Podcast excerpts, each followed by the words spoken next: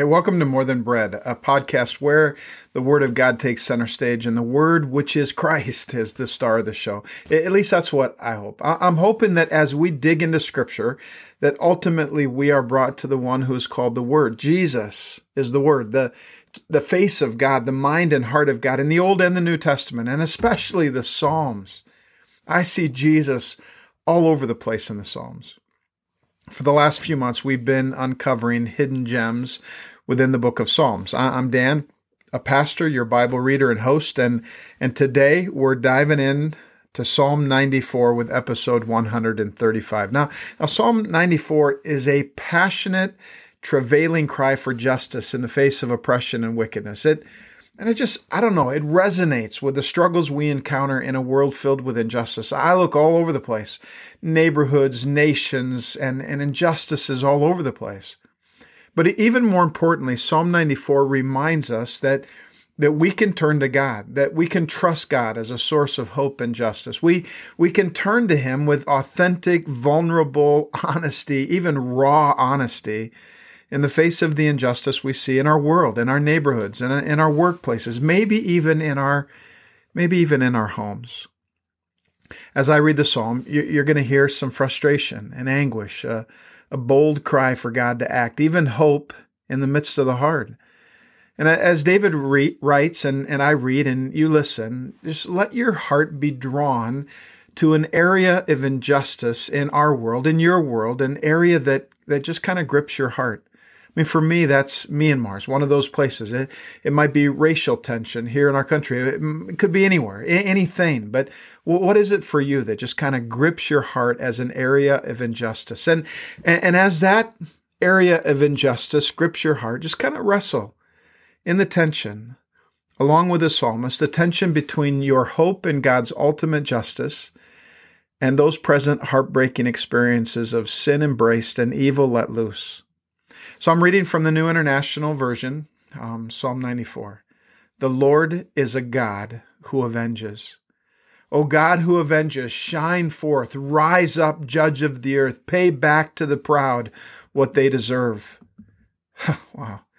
I mean, right away in those few words, there's a lot there, right? The God who avenges, rise up, judge of the earth, pay back to the proud what they deserve. How long, Lord, verse three, how long will the wicked, how long will the wicked be jubilant? They pour out arrogant words. All the evildoers are full of boasting. They crush your people, Lord. They oppress your inheritance. They slay the widow and the foreigner.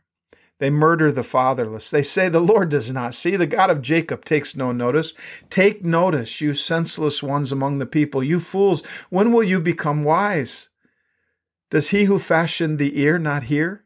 Does he who formed the eye not see? Does he who disciplines nations not punish? Does he who teaches mankind lack knowledge? The Lord knows all human plans. He knows that they are futile. Blessed is the one you discipline, Lord the one you teach from your law, you grant them relief from days of trouble, till a pit is dug for the wicked. For the Lord will not reject his people. He will never forsake his inheritance. Judgment will again be founded on righteousness, and all the upright in heart will follow it. Who will rise up for me against the wicked? Who will take a stand for me against evildoers? Unless the Lord had given me help, I would soon have dwelt in the silence of death. When I said my foot is slipping, your unfailing love, Lord, supported me. I, I got to read those words again.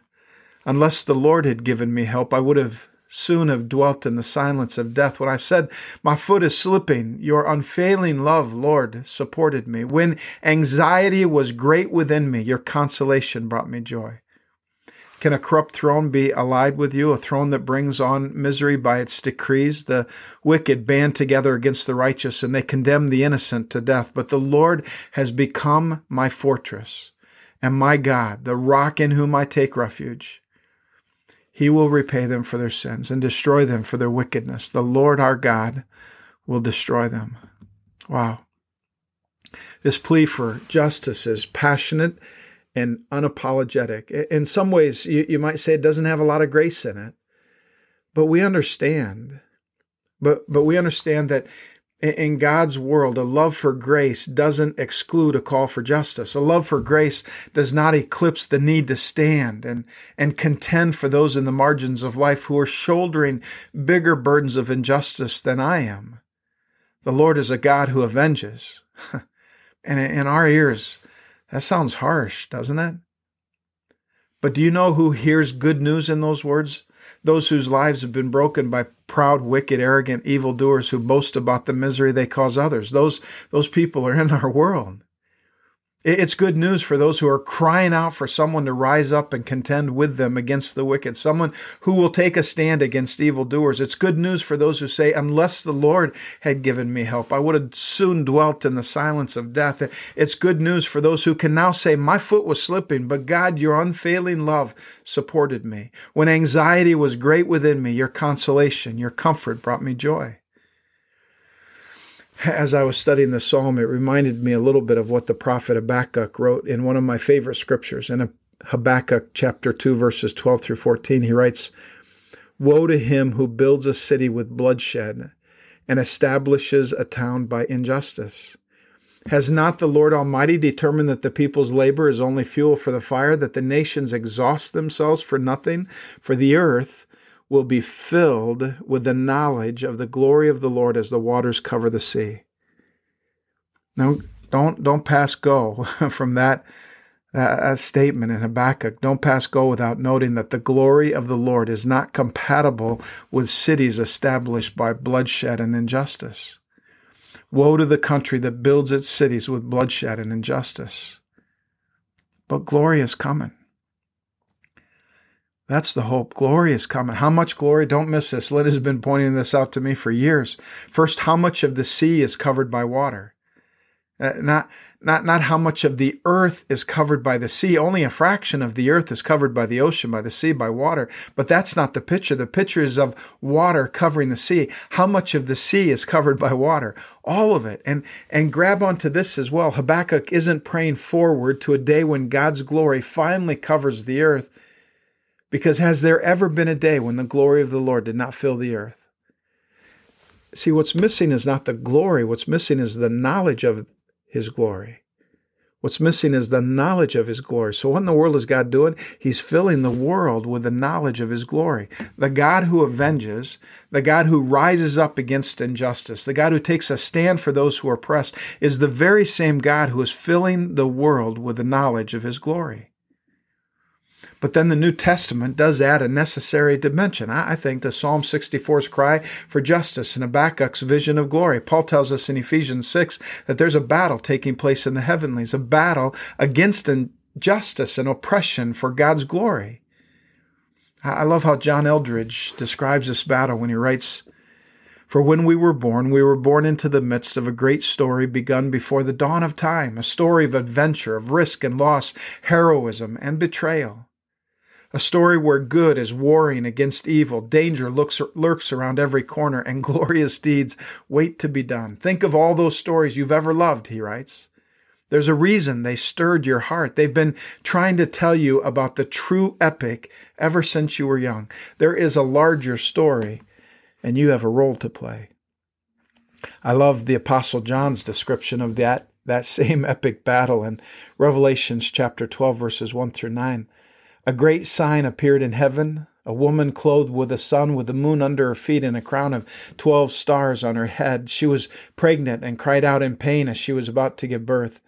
Then another sign appeared in heaven an enormous red dragon with seven heads and ten horns and seven crowns on its heads. Its tail swept a third of the stars out of the sky and flung them to the earth. The dragon stood in front of the woman who was about to give birth so that it might devour her child the moment he was born. But then war broke out in heaven. Michael and his angels fought against the dragon, and the dragon and his angels fought back, but he was not strong enough, and they lost their place in heaven. The great dragon was hurled down, that ancient serpent called the devil or Satan, who leads the whole world astray. You know, you, you might miss it if you weren't looking for it, but John is telling the backstory to Christmas in those few words the epic story behind the stories of the shepherds and stables and swaddling cloths and silent holy nights. Instead of a young woman named Mary from Nazareth, we have this awe inspiring vision of a pregnant woman clothed with the sun, 12 stars on her head like a diamond tiara, huge with child. This is Mary, but more than Mary, this is the church, the mother of Christ and the bride of Christ, merged all into one, pregnant with the Messiah, pregnant with hope. But as she groans and pushes in expectancy, a dragon rends the stillness, the gaping jaws of an enormous seven headed red, red dragon. Are you picturing this in your mind? Jaws open, ready to devour the baby. Devour hope. this is no Sully from Monsters Inc., warm hearted under a fearful appearance. The th- horns and the crown, crown symbolize great destructive power and authority. John clearly identifies the dragon as the ancient serpent called the devil or Satan. The child is born and snatched away, waiting for his time to reign. The woman is kept safe, but there's a war in heaven. There's a holy war. Psalm 94 is talking about this battle. With all my heart, I, I, would tell you this is true. Psalm 94 is looking forward to this holy war, this epic battle for the glory of God with a vicious villain. And Paul tells us in Ephesians 6 that this battle is not against flesh and blood. This battle is not against a person. Ultimately, it's spiritual. Like Frodo and his fellowship against Sauron in The Lord of the Rings, or Maximus against Commodus in Gladiator, or Iron Man against Thanos, even Little Red Riding Hood against the big bad wolf. This is an epic battle against principalities and powers, spiritual forces, Paul talks, describes them, spiritual forces of wickedness including systemic evil, demonic hate. I know we, we live in a culture that thinks of evil as a disease, a psychological sickness, a sociological virus. But the Bible describes evil as personal, malicious, and dangerous. And, and listen, this enemy has come to kill, steal, and destroy, and he doesn't give a damn how he does it. He'll use the bitterness of racial injustice or the arrogance of prejudice. He's just as happy to use violence as pride and and he's thrilled when he can use institutions rather than just individuals. He'll drain your hope, plant seeds of fear, and prod you to defend your sin. He'll use politics on both sides of the aisle. Let me say that again. He'll use politics on both sides of the aisle. And his hobby is shaping those little Facebook rants. I don't know. I, I, I kind of wonder if perhaps one of the great problems for our movement today is that for the last few decades, the invitation to follow Jesus has read more like a travel agency brochure than an enlistment campaign. We often hear some form of come to Jesus and he'll lead you to the life of your dreams. Join the Be Happy team. Life is easier in Jesus land. The, the sun always shines brighter in Jesus land. Smiles last longer in Jesus land. The biblical invitation is more like come fix your eyes on Christ and fight for the King. We're going to fill this land with the knowledge of the glory of Christ or die trying, and some of us will die trying. You're thinking that sounds a bit daunting, Dan. It does, but here's the deal. We live in the midst of an epic battle, but we overcome in glorious hope. You can't have one without the other, but we will overcome. There's glorious hope. That's the next chapter of Revelation. That's the second chapter of Habakkuk and the last few verses of Psalm 94. The Apostle John says, Then I heard a loud voice in heaven saying, Now have come the salvation and the power and the kingdom of our God and the authority of his Christ. For the accuser of our brothers and sisters who accuses them before our God day and night has been hurled down, hurled down, hurled down. They overcome him by the blood of the Lamb and by the word of their testimony.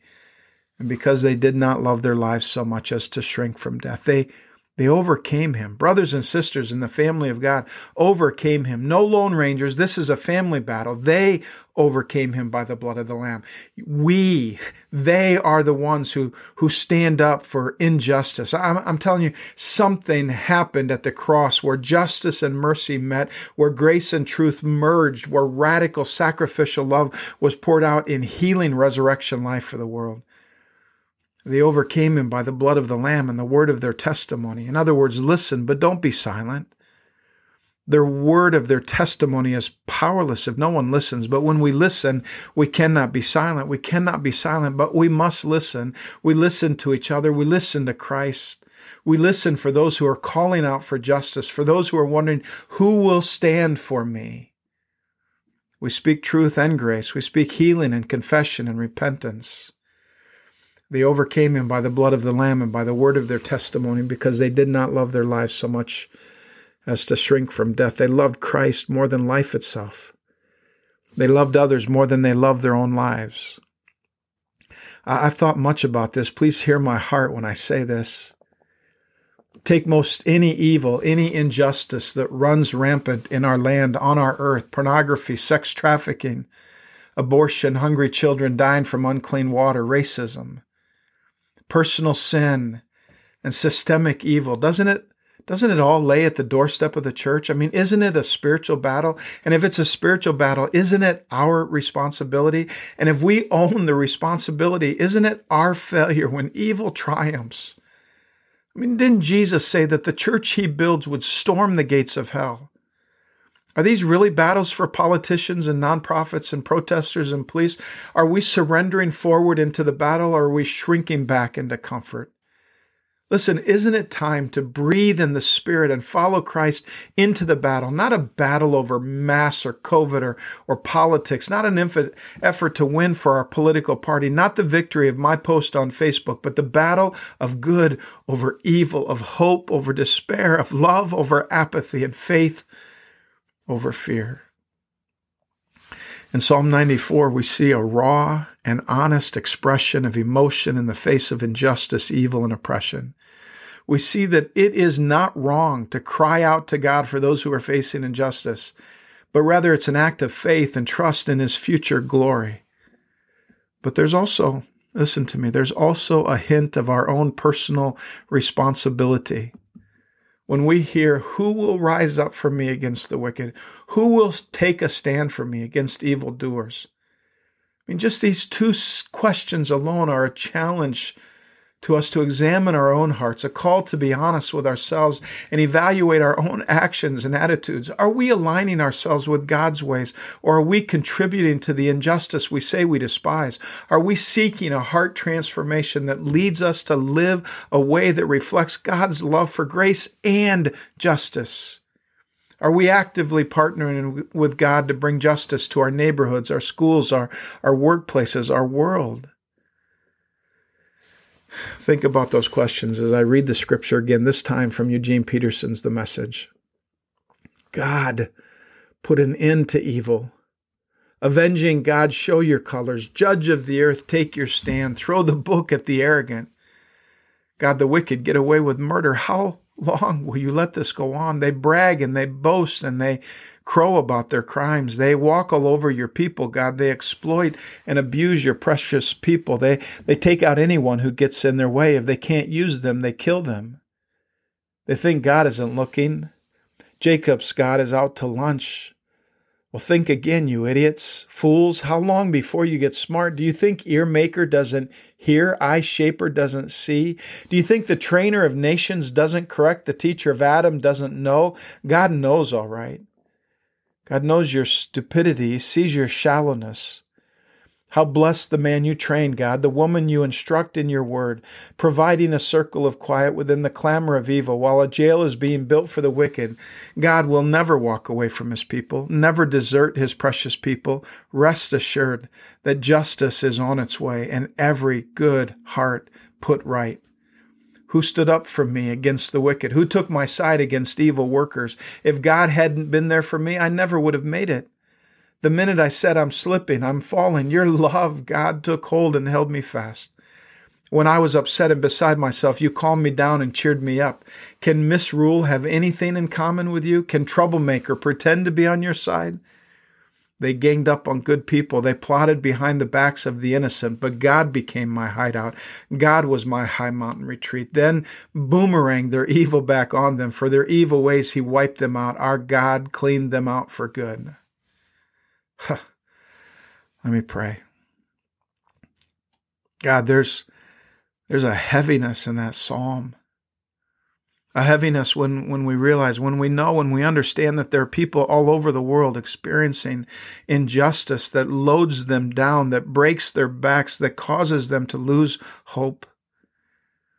God, I pray for each one of us listening to my words, who listen to these words of Scripture. I pray that we would be a people who stand up for others against the wicked, that we would be a people who, who rise up, who take a stand, who take the side against evil. I, I pray, God, that you would, you would arm us, that you would train us, that you would shape us to be fighters in the battle, the spiritual battle, our battle ultimately is not against flesh and blood. It's against principalities and spiritual forces of darkness in the evil world. And there is a power and authority they have that brings a darkness and a despair and a brokenness to our world. God, I pray that we would pray with all our hearts, that we would be a people of prayer who stand up for and take the side of those who are burdened by injustice.